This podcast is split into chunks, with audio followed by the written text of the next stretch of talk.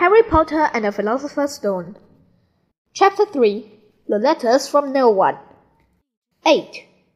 On Saturday morning, Uncle Vernon sat down at the breakfast table and looking tired and rather ill, but happy. No post on Sundays, he reminded them happily as he spread marmalade on his newspapers. No damn letters today. Something came wings down the kitchen chimney as he spoke and caught him sharply on the back of the head. Next moment, thirty or forty letters came pattering out of the fireplace like bullets. He stopped, but Harry leaped into the air and trying to catch one. Out! Out!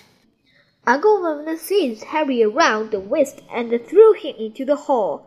When Aunt Petunia and Dudley had run out with their arms over their faces, Uncle Vernon slammed the door shut. They could hear the letters still screaming into the room, bouncing off the walls and floor.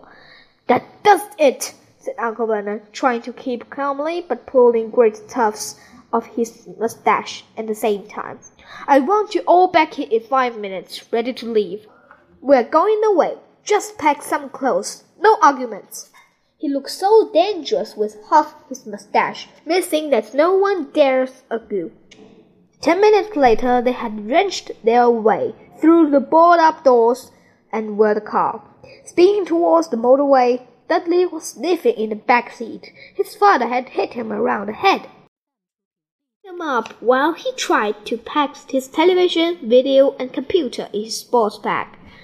They drove, and they drove, even Aunt Petunia didn't dare ask where they were going. Every now and then Uncle Vernon would take a sharp turning and drive in the opposite direction for a while.